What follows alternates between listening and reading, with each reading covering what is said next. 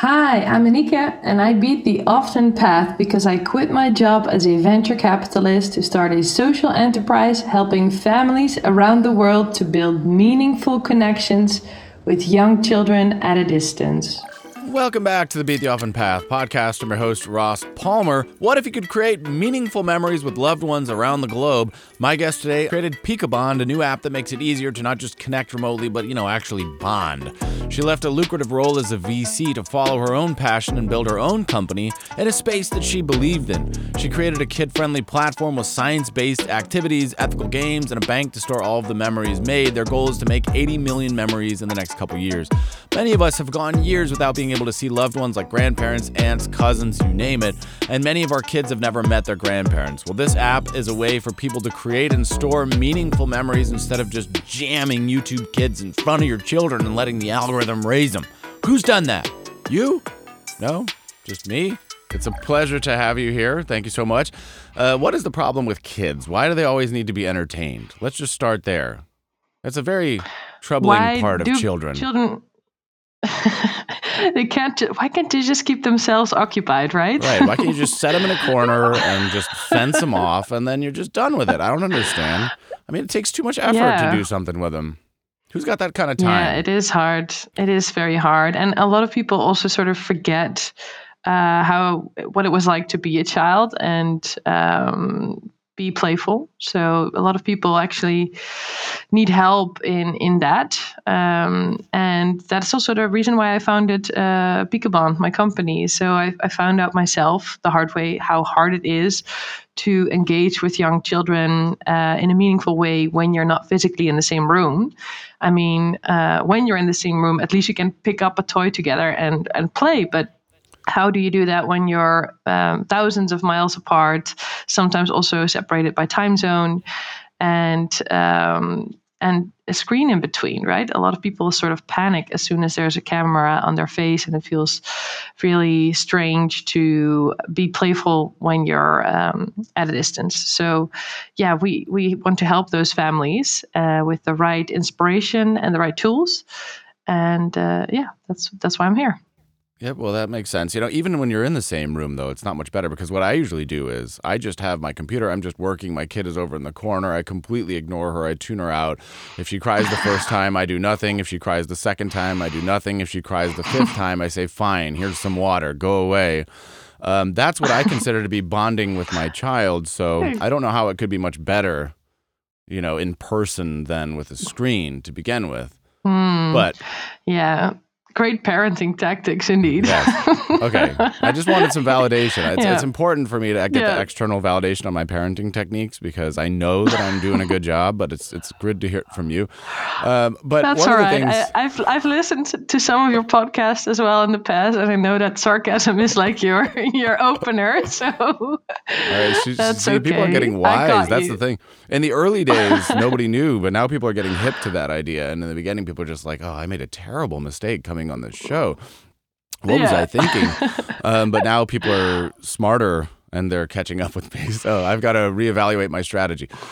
But in all seriousness, though, we've come out Mhm. of a pandemic. We've had the Zoom era, and I think kids from all ages have been hit the most hard by that. And when I think of kids, I don't just think of young kids. I think of middle schoolers, high schoolers. Their entire world at a very important age became digital. And that's awful. The idea of going through four years of high school remotely is terrifying. It's just sad. It's not terrifying, it's just sad. The idea uh-huh. of those formative social years just not happening. And and you feel that with the generation of kids who are coming up in this.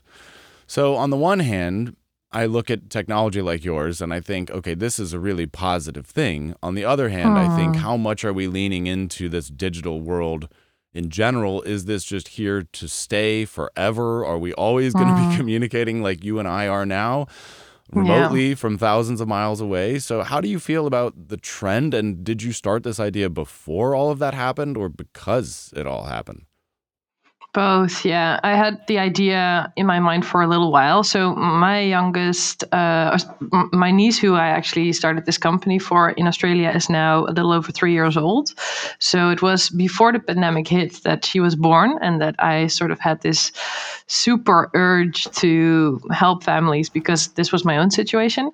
And then the pandemic hit, which sort of accelerated that uh, pressure because I thought this is not just relevant now uh, in the pandemic, but also outside uh, of it, because people are disconnected more and more, and sometimes because they are expat families. But even when you're sometimes in the same city, it can be hard to um, yeah be in frequent touch with. Um, with your your loved ones and i think ultimately what will be remembered is your presence in the lives of the loved ones that you have and um, it's easy to it's easy not to be present because everyone is so busy these days.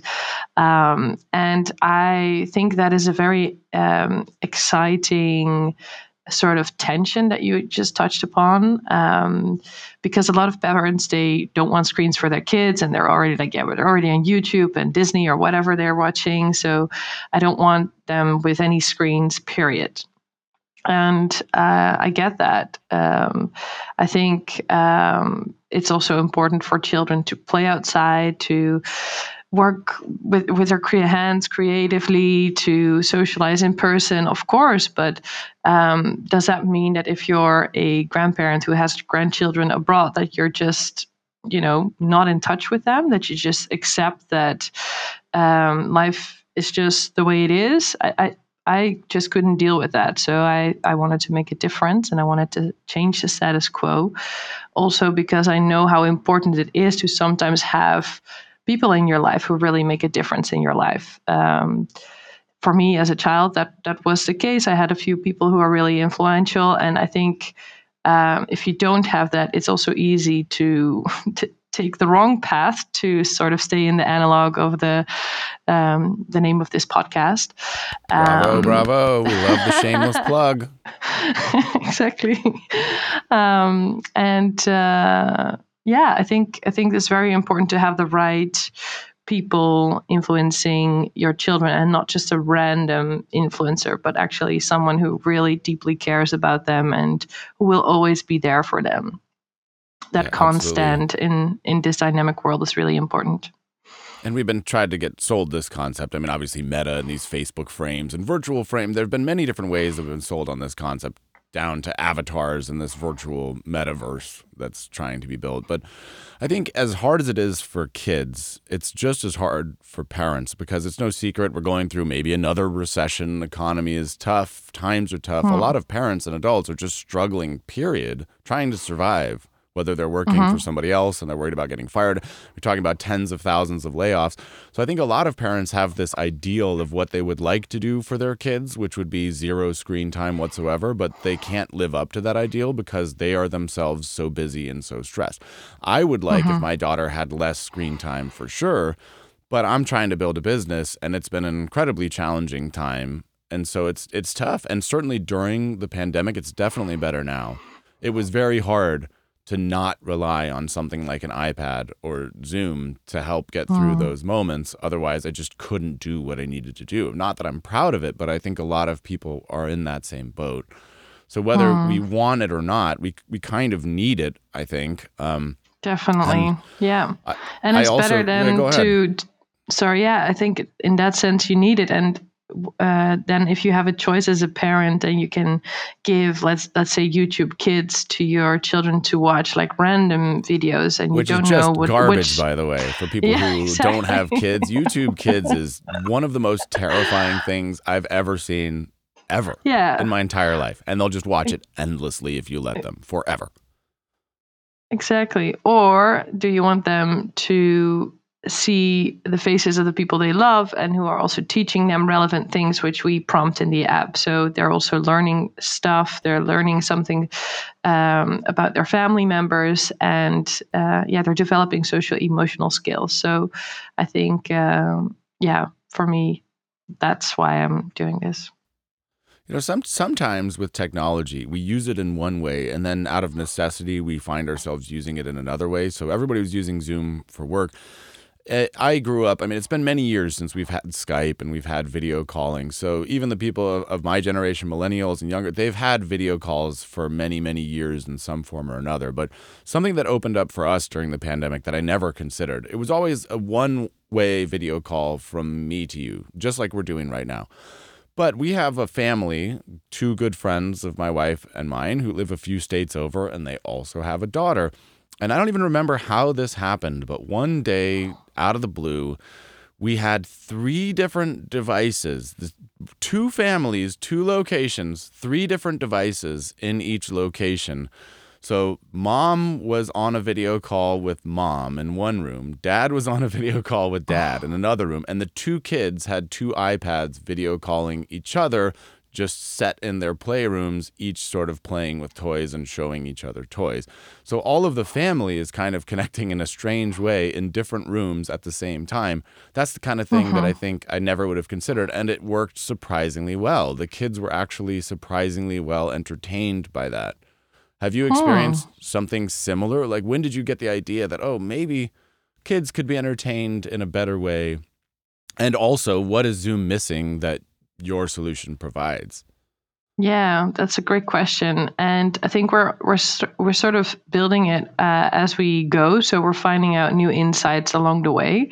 I think. Um, one-on-one contact is indeed something that is sometimes more engaging than sitting with five people on a zoom call on the one end and then with five on the other side. So uh, it can, tends to be a bit messy that way. And especially children they just move in and out of the screen and they're not really part That's of the conversation. The, the adults true. sort of take over the conversation. So one of the things that i indeed found out is that um, actually like scheduling play dates with my uh, sister's daughter um, really helps. And even if my sister's not in the room, so actually she gets some time as well back in her day uh, whilst I'm sort of playing with her um, and also sending like really those videos through our app because our app is currently focused on asynchronous video messaging.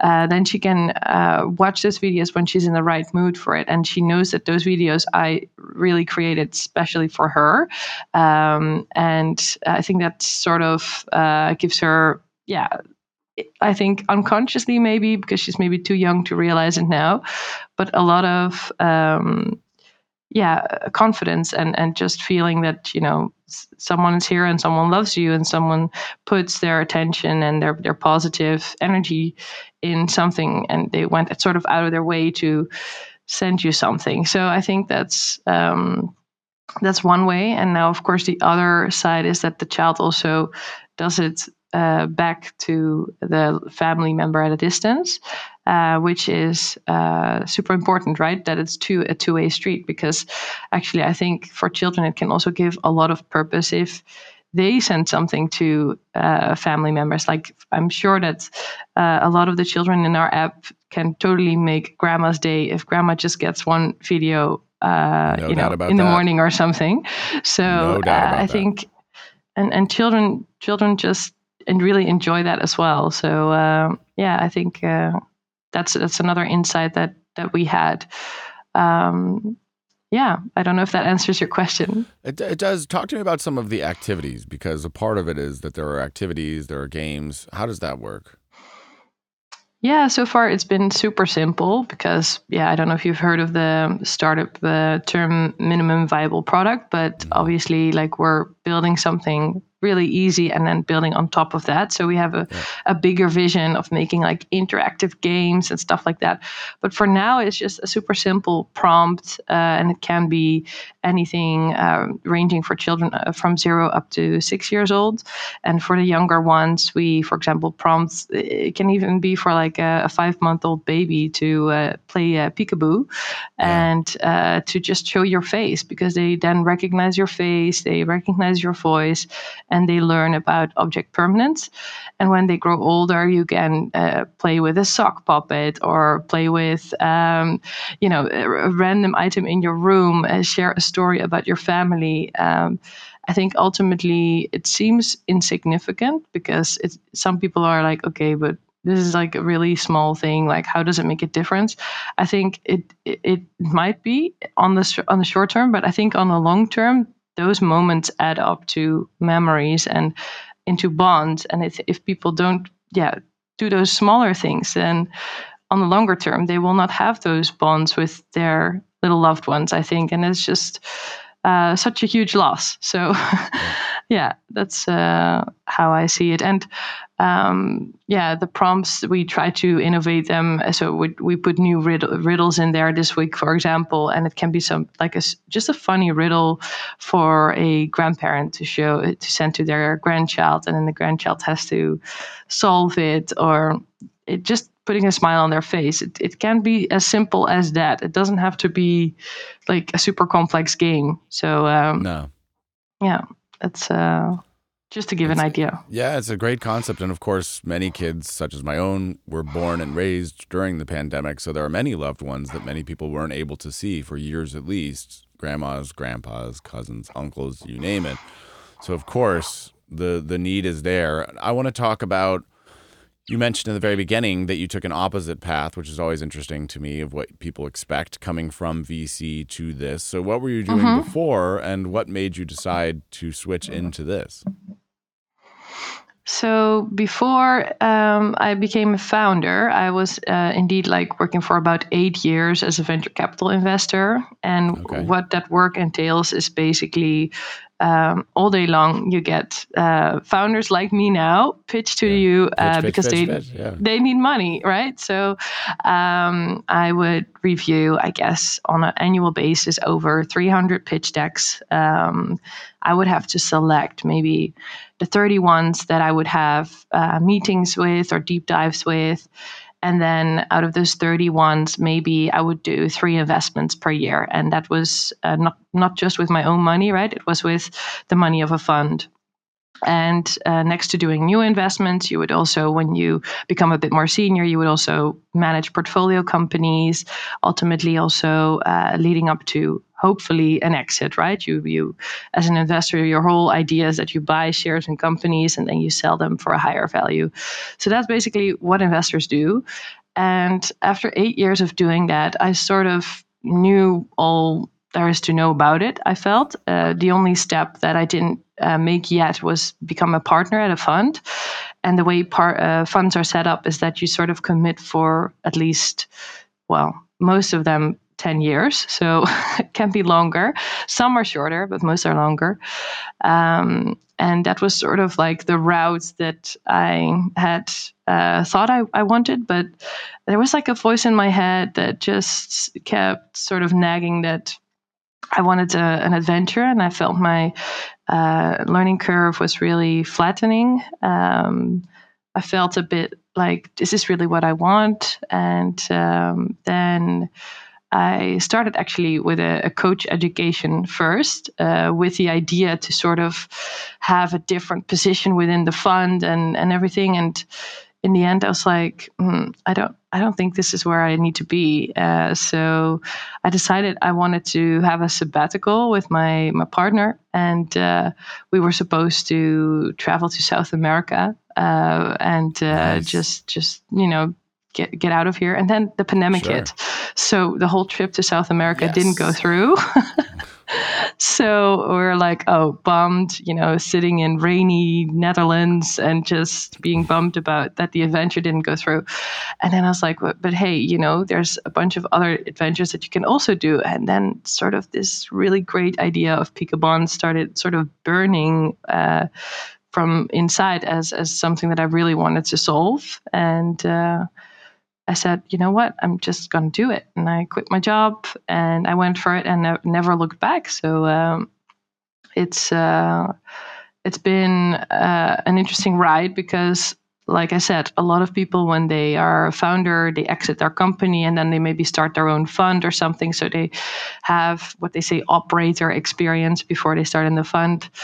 And yeah, being a VC is just a way more comfortable position, right? You have the money and people basically just come back for it. And of course, deals can be stressful, but at least you get a paycheck and you know that if the fund is uh, raised, right, that for the next 10 years, basically you have a job. So it's quite. Um, yeah, I would say comfortable. Uh, and uh, that's not what I wanted. I wanted to get the max out of all my skills and potential. And um, I have to tell you, like, it, it's way harder than I thought it would be to be a founder. Um, yeah. But it's also way more rewarding. Really feels like I'm doing something purposeful in the world. And um, when I sort of, uh, you know, this sounds a bit deep, but if I would uh, I die, like then at least that's I have tried, for. right? hey, that's so, the kind of stuff uh, that I live for right there. Yes. That's what the show is yeah, all about. So, uh, and I think if I wouldn't have, have done it, that I would, it would have always nagged and it would have always sort of hunted me. Um, yeah, but what if, you know? So I, I would encourage anyone listening to this podcast, if that's you, um, yeah, just do it. If that's what your your nagging voice in your head keeps telling you, it's never going to stop, right? So, um, yeah. yeah. Well, we've seen it. We've seen it from many people in many ways leaving a comfortable job, leaving a stable job, leaving a good job. It's a story that we've heard on the show many, many times. And I don't seek it out for those who wonder. That's not a prerequisite for being on this show. It's just a trend that honestly happens. When I find out the yeah. backstory of people who've done interesting things, it's it's often something like that, which is just fascinating to me. And they often say the same thing, which is they don't regret it. So speaking mm-hmm. of trends, what you just said was basically that of 300 pitches. You said 10%, one in 10 gets a deep dive meeting, one in 100 mm-hmm. gets funded from the fund mm-hmm. that you were in. Yeah. So, what are some of the hallmarks in your experience for eight years of a company that makes it to that final round? What are some of the things that would have helped you on the other side of the table send a company through and say, "Oh yeah, this is this is one that I want to invest in"? Hmm yeah, I think um, if you're really looking at it from that perspective of of getting the investment, but that's actually when the road starts, right? So you have to think that uh, after that investment, that that then uh, then you still have to actually make the company work and then get to an exit. So I think um, I've actually experienced. Um, for some companies the whole thing from A to Z. So that's pretty cool to also have experienced a few exits and also a few bankruptcies and also uh, a few sort of mm, uh, companies that sort of meh, you know, like they they made something of it, but it's not like the hit it out of the park kind of thing.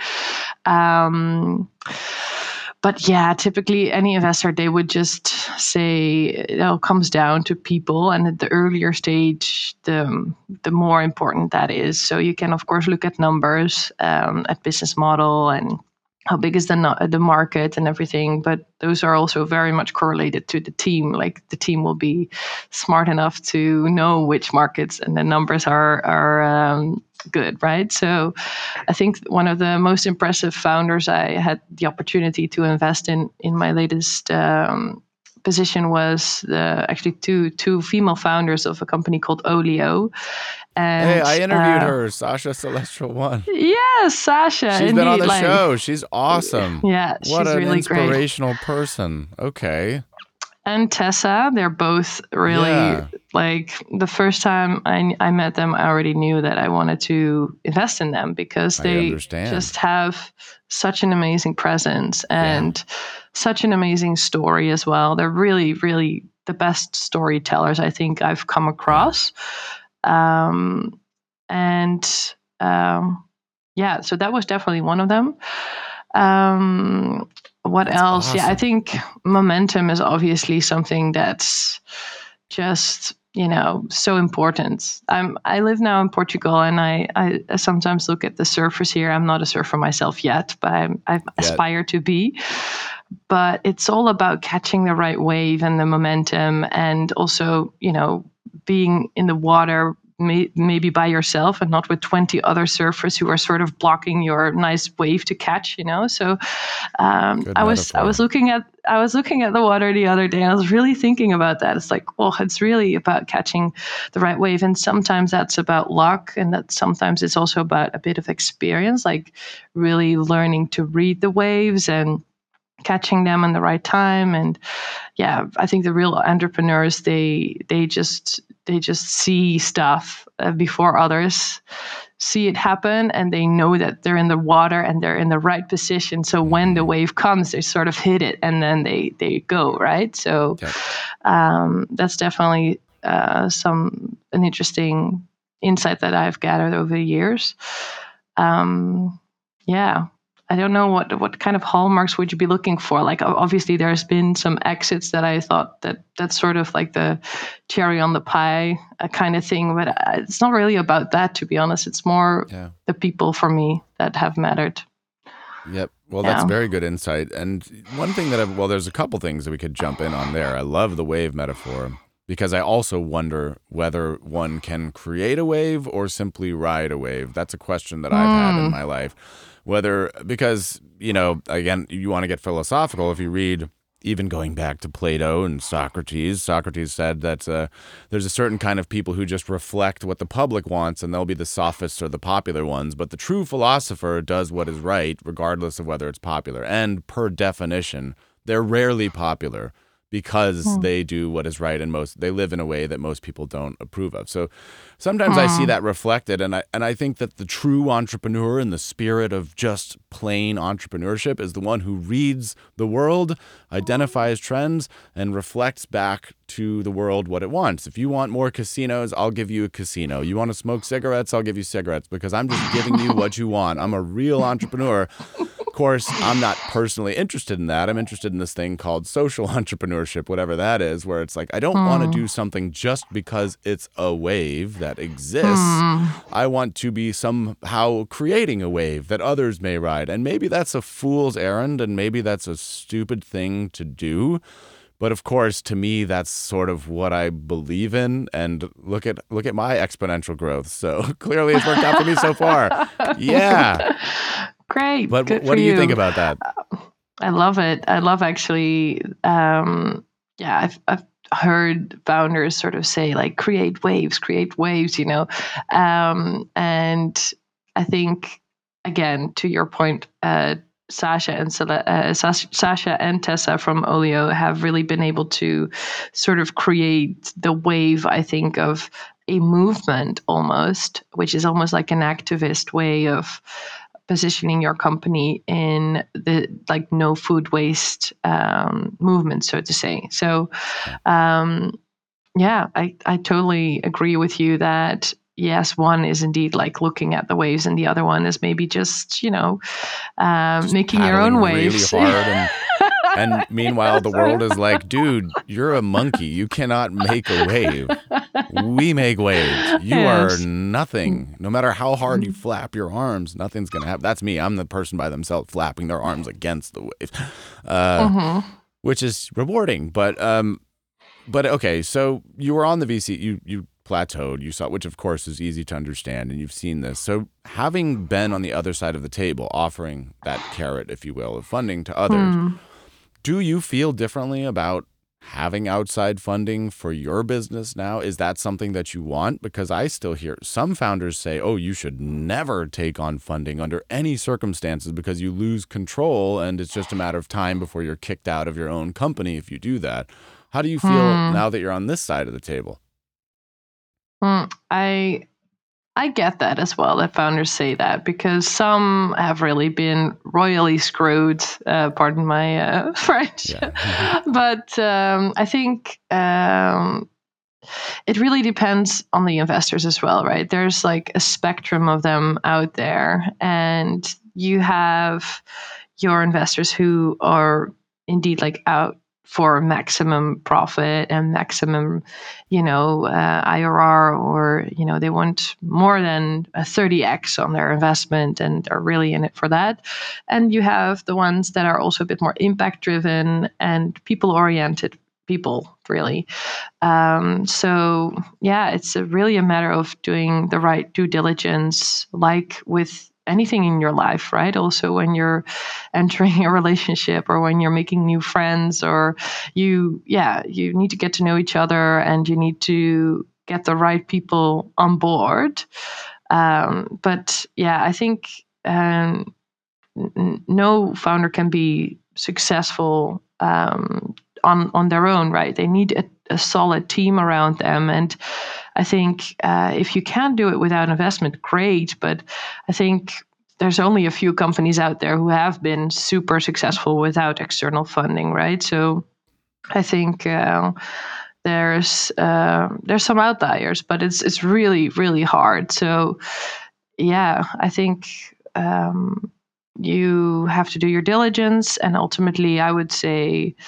Um, yeah, just trust as well, uh, because if if you are distrustful towards also your um, your investors, I think an, a bit of natural, uh, you know, protectionism, if you will, is is normal. But um, if if if that's what you're focused on, then maybe that's also what you're going to get, right? So I think. Uh, um, if you treat your investors as your partners and as your um, people who, yeah, who you can also share vulner- vulnerably about your um, yeah about what's really bothering you or what's really your biggest challenge um, and and they can help you then. And i think that's it's yeah, like the market is really moving towards that more than it was in the past. So um, there's there's also these slack groups or like these investor rating tools where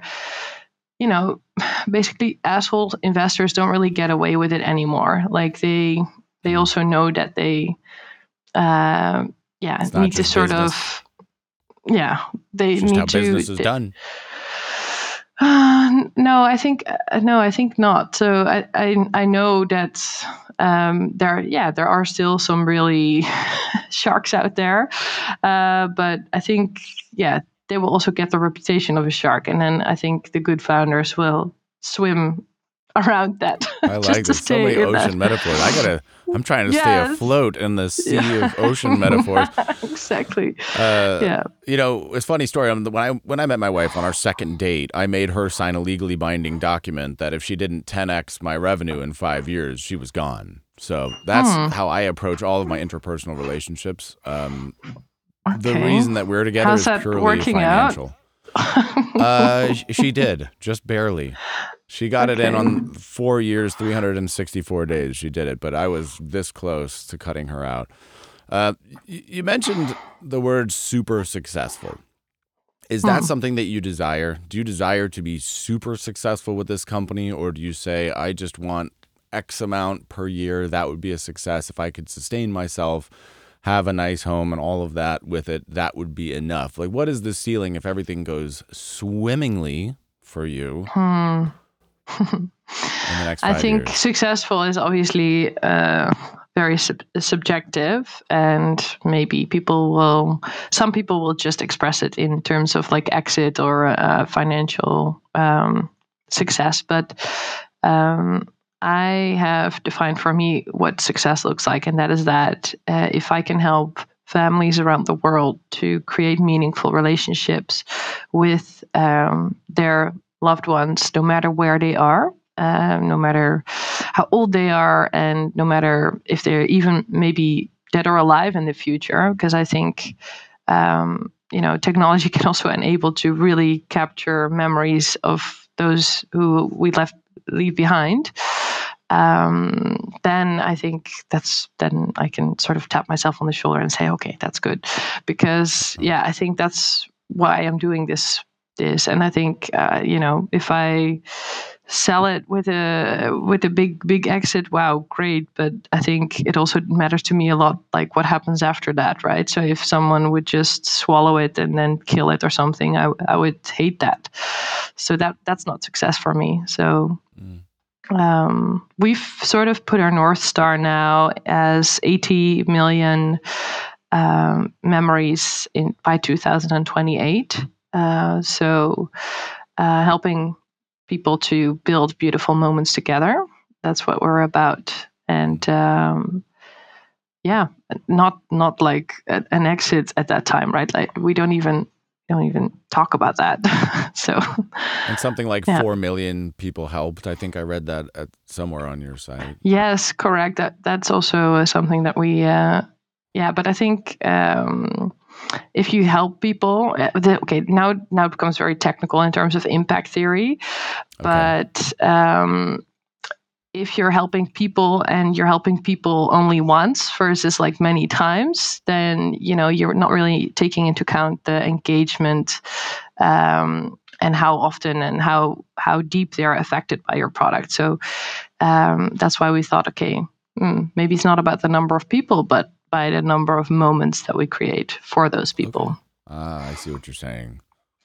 So if Yeah. one person can have 80 million memories, that's yes. that's victory right there. yeah, well, Um, that's like- uh, also not not quite the direction that we're uh, going on. Somewhere yeah, somewhere. Yeah. Exactly. You get the gist. I do. Uh, so you mentioned that, as is commonly said, that of course the decision to leave comfort, stability, ten years of guaranteed income for an unknown, huge variable, it's tougher than you thought. Stuff we've heard in books and literature for many, many people, but it's also more rewarding. Describe to me how it is harder and how it is more rewarding than you thought. Hmm. So I think coming from um, more financial world, if you will, uh, I've been trained as a professional to know stuff, right? You're sort of trained to do your analysis and you sort of know your shit and that's it. And um, I think uh, as a founder, you're constantly sort of thrown in the deep. I can't. I, I sorry. The these deep- Hey, no, analogs. let's keep it and you going. just have to swim, to right? continue and it all the you're way, yeah. uh, you just constantly out of your comfort zone, and there's no way you can always know it.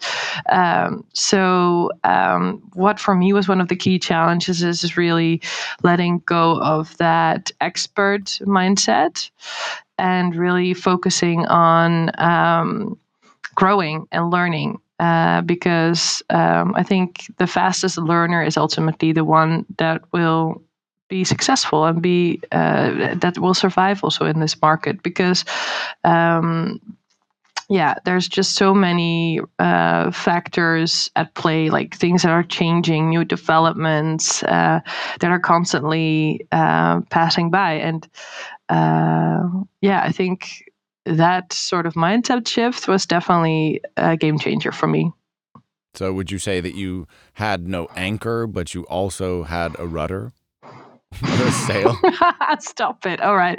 I think we've sort of hit the Okay, limit right, in we've this the in this limit. podcast. You hit the seawall. I'm so you know what? I, I know that I can see the regret in your eyes and it makes me feel bad. I I'm sorry, okay. I can't help it. It's a disease, it's a curse. yeah. But exactly. so okay, on a day-to-day basis, are you um do you feel that you're more excited to get out of bed and to do what you have to do? Oh yeah, that was the second part of your question. I'm sorry, Yeah. I was thinking about that. Like yeah, there was a second part. Um, let me think. I'm naturally someone who loves um, doing useful stuff. So I, I can't say that I woke up in the morning when I had my VC job and like, ugh, I had to cycle to work. You know, uh, you know that that's not how I am in general. But um, feeling like a deeper sense of alignment with why I'm here on this planet. Yes, like I I can totally make my own mission and and make my own sort of future and my own job every day I, I go to work and before I felt like uh, there's this sort of mold of a of a puppet that needs to fit in. And uh, you need to fit into it uh, otherwise you do, you just don't you're just not uh, successful as a VCer and I I just felt um, like I needed room to grow and um, yeah just be my own person I guess. So um, as a founder you can totally grow in whatever direction you want to grow because you can decide who you want to uh, who you want to be and who also if you're if you suck at something because you'll you'll find out that you'll suck at stuff you just hire someone to make sure that they they cover for you on the areas where you're not Isn't good at and truth? yeah. yeah so um it's really feeling like yeah um, yeah like i'm very much aligned with why i'm here also on this planet right so I, I do feel that purpose much more than i did before I think as an investor, you can also make an impact if you're investing in, for example, super impactful companies. But in the end, your impact is indirect, right? You are basically cheering companies on. Uh, you're not part of, you don't have the boots on the ground and you're not actually executing. So you're just facilitating. Um, and um, yeah, for me, the process was just so slow as well, to be honest. Like, uh, some of the bigger funds they take three to six months before a deal is done like come on th- th- we need to be faster mm. so uh, and as a founder i know that if i if i'm working on something uh, i can see results tomorrow or maybe today even in some cases so um, yeah, there's way faster feedback, and as a yeah, as an investor, it takes like six months or sometimes even twelve months before a deal can be done or something that like something is happening. So I think that's uh, mm. yeah, that was also a bit boring to be honest. It's slow moving with a lot of momentum, like a vehicle that is on land, like a train to start and stop. We're gonna we're switching to train metaphors for the rest of this. Lots of momentum. Okay. Uh, okay, so yeah, that makes perfect because a lot of people want that direct impact. Now we know based on reading books that a regret of the dying, which I think you're kind of referenced on their deathbed, people who made it to old age, they regret not having taken the chance on that thing. And I think you rightly said that it would be something that would eat away at you for decades or for forever and it wouldn't go away. So we know that people clearly do make it to 80 or 90 years old and they have never done that. And then they're filled with regret. We know that a lot of humans do that. Uh-huh. So after eight years, what was it that made you finally take that leap to where you said, no, today is the day, now is the time, instead of 10 years later or never? Had that question also before in the past, and to me, it was not like lightning struck or something. Um, it had just been some burning desire, like I said, um, that I just couldn't ignore any longer. Maybe it also had to do a bit with um, like a biological clock. Like I was about 30 years old then and i didn't have a like a mortgage or a house. I had had a rental house in in amsterdam and i thought you know if i want to be a founder and uh, you know maybe someday you also want to have kids i don't know yet but um, then yeah now's the time really for adventure. So yeah that's also sort of like the deeper i guess clock inside of me that sort of said okay this is like if you if you want to birth a company, then now's the time because you know you you're not gonna have forever. So um, yeah, that's also something that happened. I think it's sometimes with a lot of life events on a private um, in in someone's private life that they decide whether or not to become a founder. Um, so yeah, I think that might also be one of the yeah uh, reasons why there are much less uh, female founders, and if there are female founders, they don't get funded as much mm. um, as male founders. I don't know how often you are interviewing uh, women on your show. I think uh, as often yeah. as they'll say yes. as often as they accept. Yeah, exactly. As well, often as they choose to be bombarded with a sea of terrible jokes. well, I actually I love that joke, so uh, that's uh, that's all good. Um, but yeah, I think uh, you also sometimes see some older founders. I've seen that a lot in my VC career as well, who are they sort of have 10 more years in them before they retire and they're like what's going to be my last thing that i'm going to make big and then they're it's sort of like natural to their life stage that they think, okay, this is what I want to do, and then I just want to exit it, and I just want to retire, right? So, okay. uh, interesting uh, that you know life events sort of flow as well with, uh, yeah, the decision to sort of make that leap and um, beat the often path. So yeah. Yeah. Well, I think it's great. Um, I really do. So congratulations for for taking the plunge. We need more people like you who have chosen to do that. Um, that was another. Never mind. All right, but uh, no, it's. I think it's. I think it's fabulous, and I think that you recognized it correctly, and I. I think that the concept is good, and I'm very excited that you joined me on this show. So you mentioned that if everything goes well, you would perhaps consider an exit. Let's say that that happened. Let's say that you do get the exit. What do you think you might work on next? Would you still be involved in something to do with kids and families, or do you have no idea what another project might be?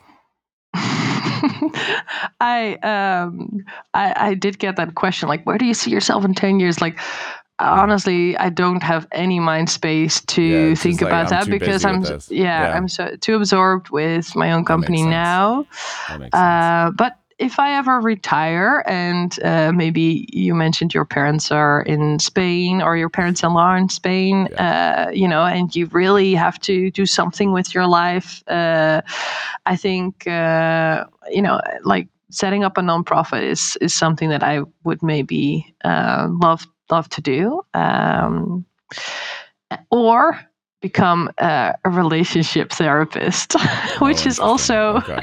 which is also something you know uh, that I do now, but for long distance relationships with with young children, which is completely different, right? So um, Right. something like that. It sort of interests me. because you'll get a lot of insight and information and scientific study on what makes a long distance relationship meaningful, right? And Exactly. that seems to be where you're headed, which is truly Yeah. fascinating.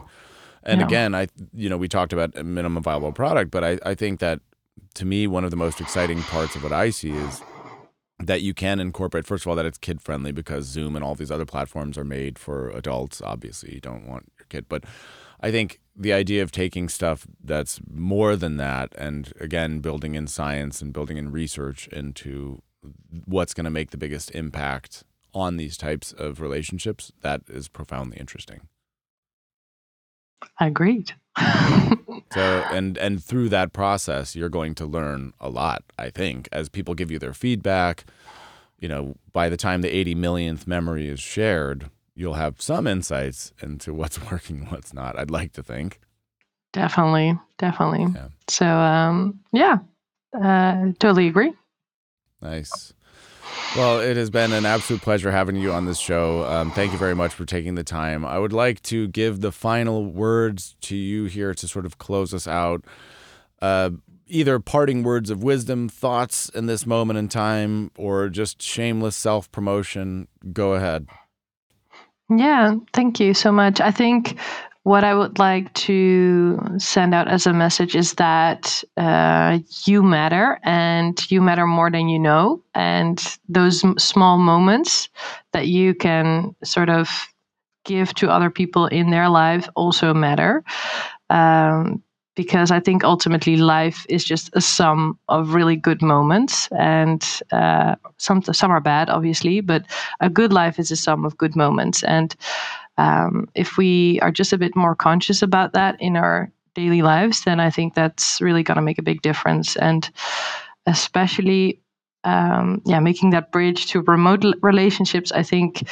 Uh, just because you are far away from someone doesn't mean you cannot be present in their lives and give them those beautiful moments uh, of joy. So uh, I encourage everyone to maybe take a moment in your day today to send someone you love a message, uh, even if they're far away. And if that person happens to be a child, then use the Peekabond app for that. Yeah. we uh, yeah we facilitate those connections through asynchronous video messaging and science-based content suggestions and the app uh, is free. It's been downloaded in 70 countries. Um, and we have a lot of people that were making very happy with that. So, love for you to join our journey in that. And the website is peekabond.com. Peekabond.com, yeah, with double E. So, uh, P E E P K double- A B O N D dot com. Peekabond. Oh, yes. I love it. thank you. Well, thank you, Anieke. It's been an absolute pleasure. I wish you nothing but incredible success on getting to the 80 millionth memory And I also wish that you take up surfing one of these days since you're right there um, Yeah. uh, in beautiful Portugal where it is not raining all the time. But again, thanks for taking, thanks Great. Lovely ch- chatting time. with you, Ross. And Pleasure's uh, stay playful. Oh, that's a now that's a good parting word. I like it. And with that, the official podcast is over. Thanks again for listening to another episode of the Beat the Often Path podcast. If you've enjoyed this episode or any of the episodes we've shared, it would mean a great deal to me if you subscribe to the podcast on your platform of choice or on YouTube. And of course, if you shared either the show itself or this particular episode with somebody who might want to hear it to help us grow the audience for the show, I would greatly, greatly appreciate it. So if you've been a passive listener all this time, I get it. I understand. There's no big deal with that. But it would really, really mean a lot to me if you'd leave a positive review and help me grow this show. So thanks again for listening, and I'll see you next time.